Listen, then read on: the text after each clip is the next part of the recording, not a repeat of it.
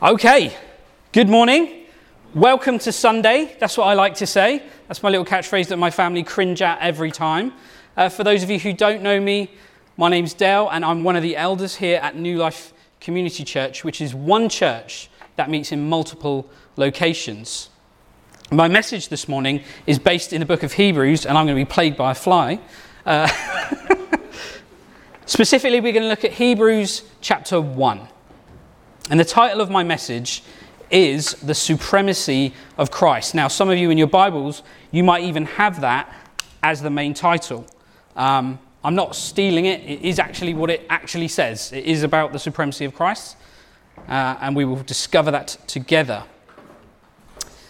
Now, as I was prepping for this preach, I got a little bit sidetracked, I must confess, when I was thinking about the title, The Supremacy of Christ uh, because I spent far too much time considering how that made me think of the Bourne movie franchise. Have you heard about those? The Bourne Supremacy? And it made me think maybe we missed a trick with our Hebrews preaching series um, because we could have done. we, we could have done the Christ identity, couldn't we?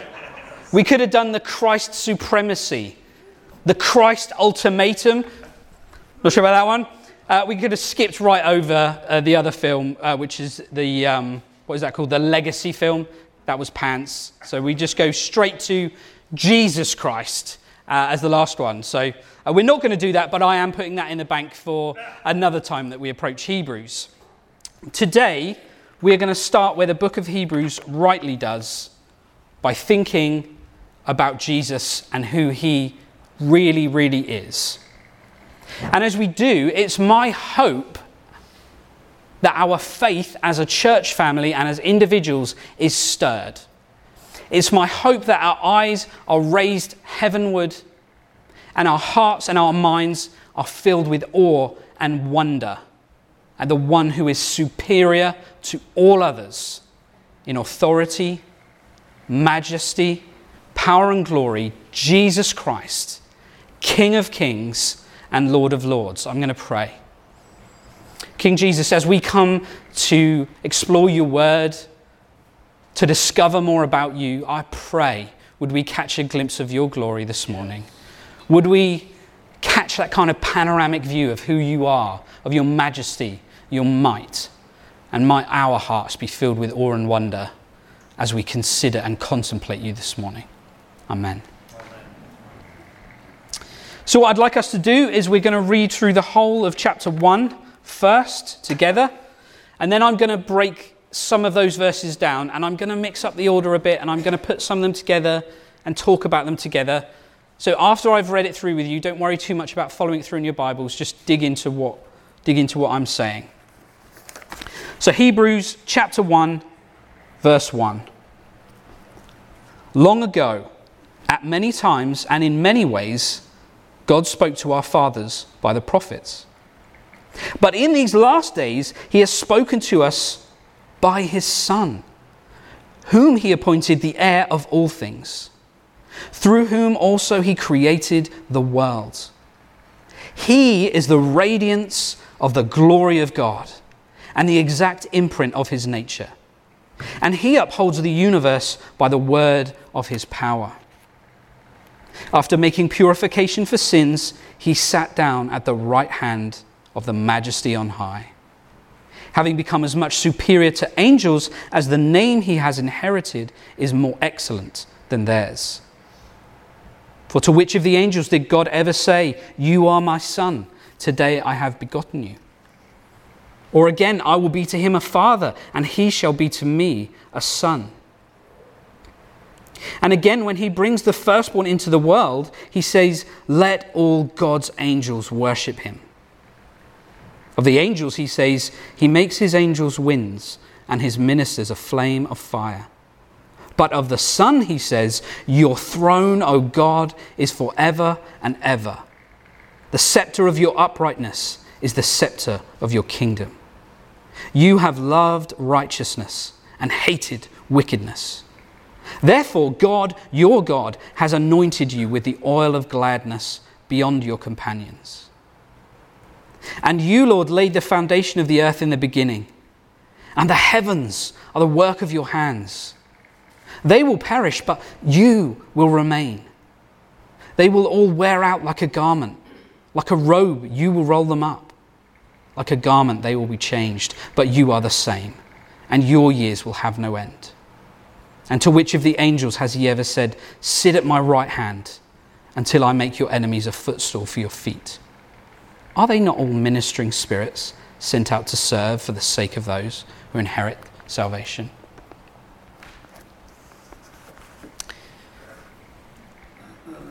The first thing I want to talk about, first thing I want to look at, is Jesus as the last word. For those of you who do want to follow it, we'll be looking at verses 1 to 2a. Long ago, at many times and in many ways, God spoke to our fathers by the prophets, but in these last days, He has spoken to us by His Son. Now, the thing is, this sentence really sets up, I think, everything that follows in this chapter. It sets up a contrast. Long ago, at many times and in many ways, God spoke. But in these last days, at this time, He has spoken in this one way. In those days, God spoke through the fathers, that's the patriarchs Abraham, Isaac, Jacob.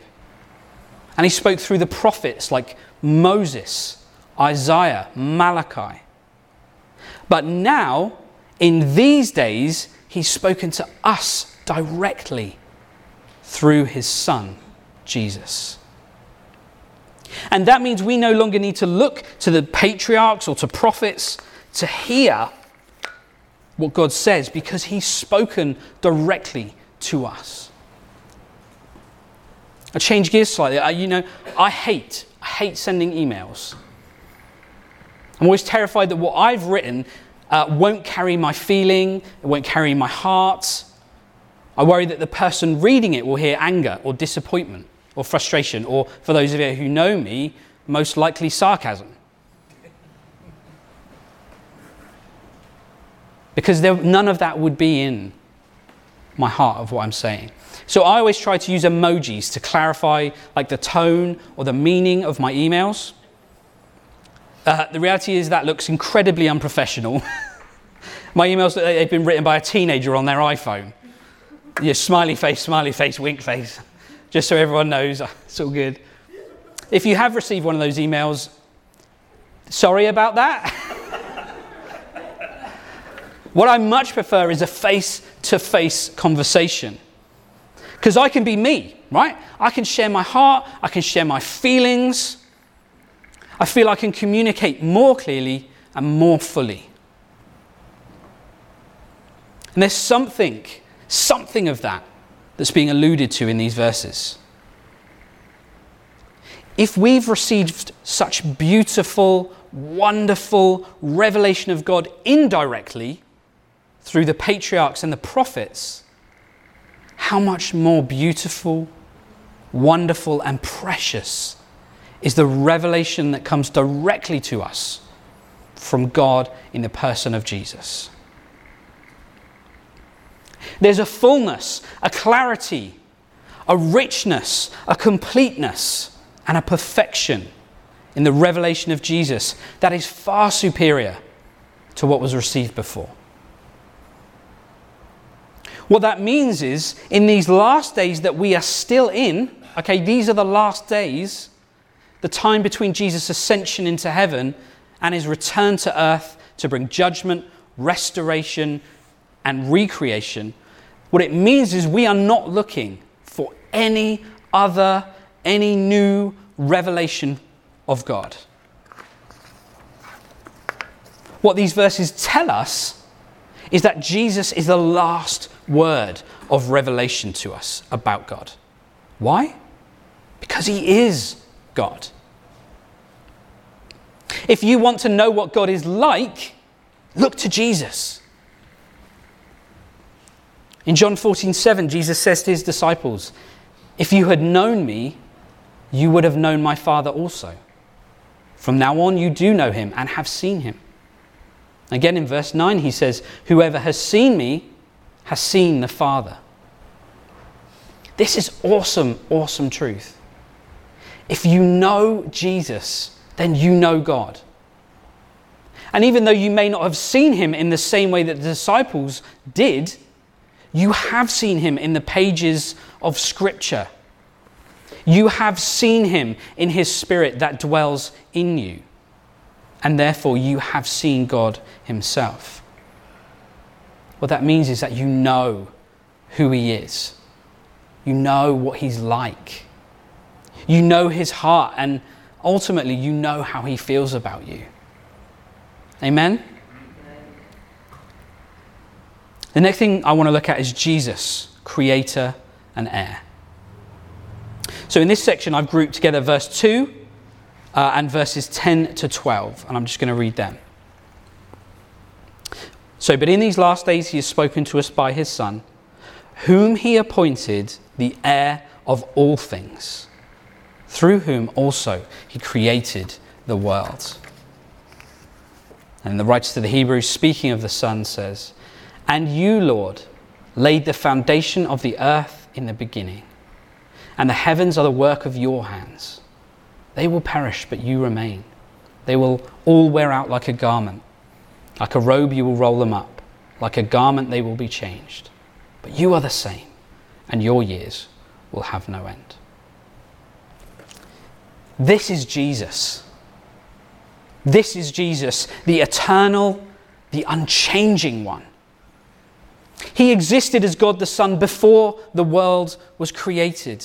We know this because it was God the Son who created the world, who laid the foundation of the earth, and whose hands worked to set the heavens in place. This is confirmed when we look at uh, the book of John, John 1 1 to 3. He speaks of Jesus and he says, In the beginning was the Word, Jesus and the Word was with God, and the Word was God. He was in the beginning with God. All things were made through him, and without him was not anything made that was made. So in Genesis, when we read that God said, Let there be light, it's Jesus, the Word of God, that creates that light. And not just light, but anything and everything that was created was created by Jesus. Colossians 1:16 For by him all things were created in heaven and on earth, visible and invisible, whether thrones or dominions or rulers or authorities, all things were created through him and for him. You starting to get the scope of this Jesus who Hebrews is teaching us about? And since in the beginning there was nothing but God, Genesis 1, verse 1, in the beginning, God, that leaves absolutely nothing outside of Jesus' creative authority. Are you beginning to see the magnitude of the majesty of Jesus this morning? How much greater is the artist than the painting? or the author than the story? How much greater is the creator than the creation? And it's not just that all things were created by him, but they were created for him. It's not like Jesus created everything and then handed it over to someone else to look after. He is the heir of all things. God the Father has given all things to God the Son as an inheritance. And that means he's given him continuing authority, dominion, and care over all things. Brothers and sisters, this should encourage us deeply. We know that this world is wearing out. Our, we know that cognitively, and we align it with Scripture. Scientists tell us our natural resources are dwindling and our climate is changing. Physicists and astronomers tell us that our universe is expanding and degrading. Order moves towards chaos. Even our sun is burning itself out. But we do not need to despair because scripture tells us that one day when Jesus comes again, our awesome eternal creator will exercise his infinite power and he will roll up the heavens and the earth like a worn out old jumper and change it for a brand new one. Now, that doesn't divorce us from responsibility to care for our world. We have to be good stewards of what God's given us. But it does mean we can rejoice knowing that our Heavenly Father has a plan and a purpose for the universe itself. A new heavens and a new earth where He will wipe away every tear from our eyes, where death will be no more, where there'll be no more mourning, crying, or pain anymore because along with the world, all of those things, those former things, will have passed away. So we say, our heart's cry is, Come, Lord Jesus, come. We long for that day. The next thing I want to look at is Jesus exactly like God. Verse 3a. He is the radiance of the glory of God and the exact imprint of his nature. And he upholds the universe by the word of his power. This is another key theme that occurs throughout this chapter. Jesus is God. And we've touched on it already, but this verse is amongst the clearest, the most cl- uh, candid declarations of the doctrine or the teaching of the godhood of Jesus that we see in the Bible. This is one of those verses that you look to to say, Jesus is God. The Bible teaches that God is three persons in one God the Father, God the Son, and God the Holy Spirit. And all three of those are fully equal and fully God, the same in nature, substance, and character, but they are distinct in role and in personhood. And to help us grasp the reality of some of these things, the writer to the Hebrews uses metaphors, word pictures. In this case, he's using the fact that sometimes the Bible describes the glory of God as a blindingly bright light. And that's often tied to God's presence being particularly uh, manifested It's a sort of physical symbol of God's perfection and holiness and the honor that's inherent in the being of God. And here, Jesus is described as the radiance of that light. If we think about the sun again, imagine the light that comes off of the sun. That light is indistinguishable from the sun. You can't, it's not easy to separate those two things out, but it is, in fact, distinct from it. This verse also tells us that Jesus is the exact imprint of God's nature. And Colossians 1 helps us to understand that when it says, Jesus is the image of the invisible God and in him the fullness of God was pleased to dwell. Jesus is what it looks like when God the Spirit takes on human form. We call this the incarnation. And what these verses tell us is that nothing is lost in translation. Nothing about God is diminished or lessened in the process. Jesus in these verses is both fully God and fully man. We can also see that as, as God, Jesus operates with supreme authority because he upholds the universe by his powerful word, yeah?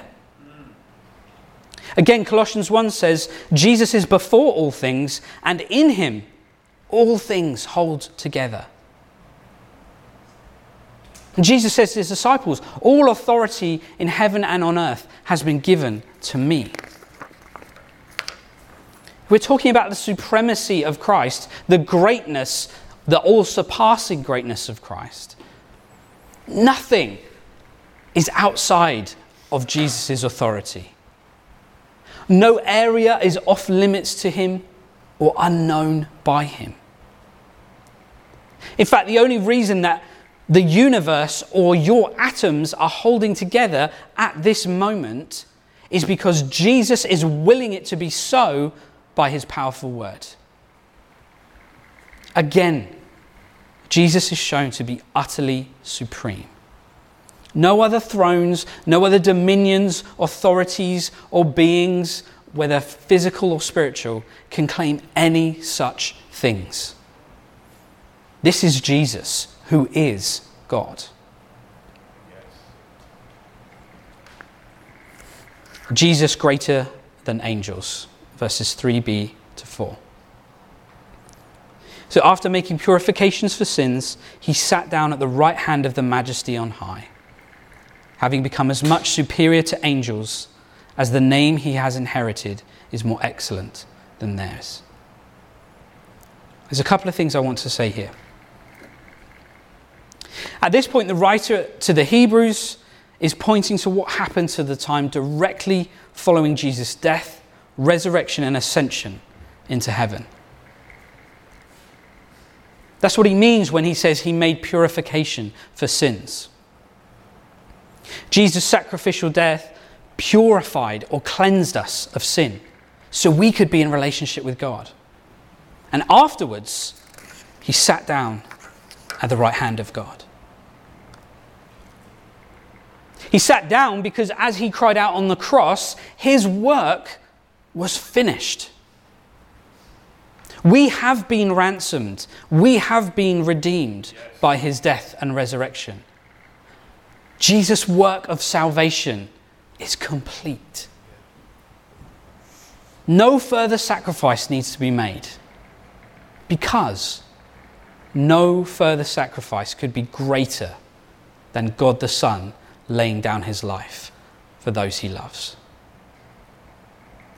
And he is sat at the right hand of God because that is the highest place of honor. And it's where he now rules in all authority and power. And unlike when he walked the earth before the cross, and the Bible tells us he was for a little while lower than the angels because of his humanity, he is now elevated to the very highest place and crowned with glory and honor because his name is Lord and God. And that leads us to our final section Jesus, Son, not servant. Verses 5 to 9. For to which of the angels did God ever say, You are my Son, today I have begotten you? Or again, I will be to him a father, and he shall be to me a son. And again, when he brings the firstborn into the world, he says, Let all God's angels worship him. Of the angels, he says, He makes his angels winds, and his ministers a flame of fire. But of the Son, he says, Your throne, O God, is forever and ever. The scepter of uprightness is the scepter of your kingdom. You have loved righteousness and hated wickedness. Therefore, God your God has anointed you with the oil of gladness beyond your companions.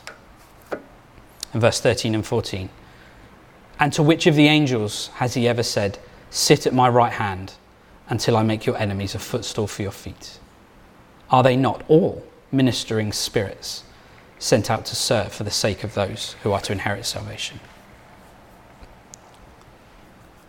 These verses really just double down on what we've already stated about the supremacy of Jesus. But whereas the previous section focused on Jesus' elevation and honor because of his work in salvation, these verses drill down into the honor and the glory and the cosmic status that is inherently Jesus because of his t- eternal relationship to God the Father as God the Son.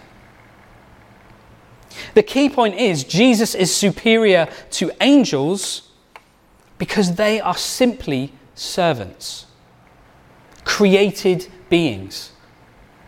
ministering spirits sent out to serve God for our benefit, for our sake. Whereas Jesus is eternally God the Son, uncreated, the rightful heir to all of creation. And it's right and it's proper that the angels themselves worship him. And God commands them to do so. One warning I have for you guys is don't be tempted then to focus on angels, angelic beings, or any spiritual beings. They're nothing compared to Jesus. That's where your attention should be. Don't become preoccupied. God's angels may be winds and holy ministers of flame and fire. Sounds awesome. But God the Son has been given all authority and all power in heaven and on earth by God the Father. Jesus is God's anointed one, and he is therefore the supreme ruler and judge who upholds the universe by the word of his power. There is no competition. In fact, there's nothing with which to compare Jesus. Words themselves fail to describe the glory, the majesty, the authority, the holiness, the perfection of the Son of God. And so we rightly find ourselves in the same position as the angels, gazing in awe and wonder and falling on our faces in reverence to King Jesus. I'm going to ask the worship team to come up. And as they do, I, I felt from God to say to us this morning it is right that we come before our Heavenly Father, having, having heard about Jesus' might, his power, his awesomeness. It's right that we come in worship in response. So as these guys set up, going to be a little bit longer than I thought it was because we don't seem to have an Alice, but that's okay. what I'd like for us to do is I'd like for us all to stand, if you would, if you're able to. I would ask you to get yourselves into a position of worship. You know what that looks like for you. Maybe that's eyes closed, hands raised. It's definitely hearts open. Maybe it's on your knees, whatever. I want you to consider. I want you to meditate on this Jesus we've been talking about. I want you to think about Jesus, the last word. The beautiful, wonderful, precious, final, greatest revelation of God directly to us. I want you to consider Jesus, the creator and heir, the artist who is infinitely greater than his painting, the author who is unfathomably greater than his story, the creator who is incalculably greater than his creation. The one who not only brought all things into being, but has received all things as his possession forever. I want you to consider Jesus exactly like God, the radiance of God's glory, the image of the invisible God, the fullness of God in human form the one who upholds the universe by the word of his power. I want you to consider Jesus greater than the angels, the one who is elevated to the highest place and crowned with glory and honor because his name is Lord and God. I want you to consider Jesus the Son, not the servant, the eternal Son of God, God's anointed one, the supreme ruler and judge the one the spiritual servants of God themselves worship. My friends, my brothers and sisters, I want you to understand that this is the Jesus we worship. This is the supreme Jesus that died for you. It is this Jesus who has reconciled to himself all things whether on earth or in heaven, making peace by the blood of his cross. It is this Christ Jesus, who, though he was in the form of God, did not count equality with God something to be grasped, but emptied himself, taking the form of a servant, being born in the likeness of men. And being found in human form, he humbled himself by becoming obedient to the point of death, even death on a cross. It is this Jesus that God has therefore highly exalted and bestowed on him the name that is above every name, so that at the name of Jesus every knee should bow in heaven and on earth and under the earth, and every tongue confess that Jesus Christ is Lord to the glory of God the Father. This is the Jesus we worship this morning. Let's respond by raising his banner in this place, by calling out his name, by proclaiming his greatness, his glory, and his majesty. King Jesus, we worship you. We lift your name on high. Lord, we find ourselves in our proper place when we gaze lovingly, longingly, in awe and wonder at your majesty, your power, and your deity. We worship you this morning and we praise you for your humility, for your sacrifice, and for your salvation. Yes. Amen.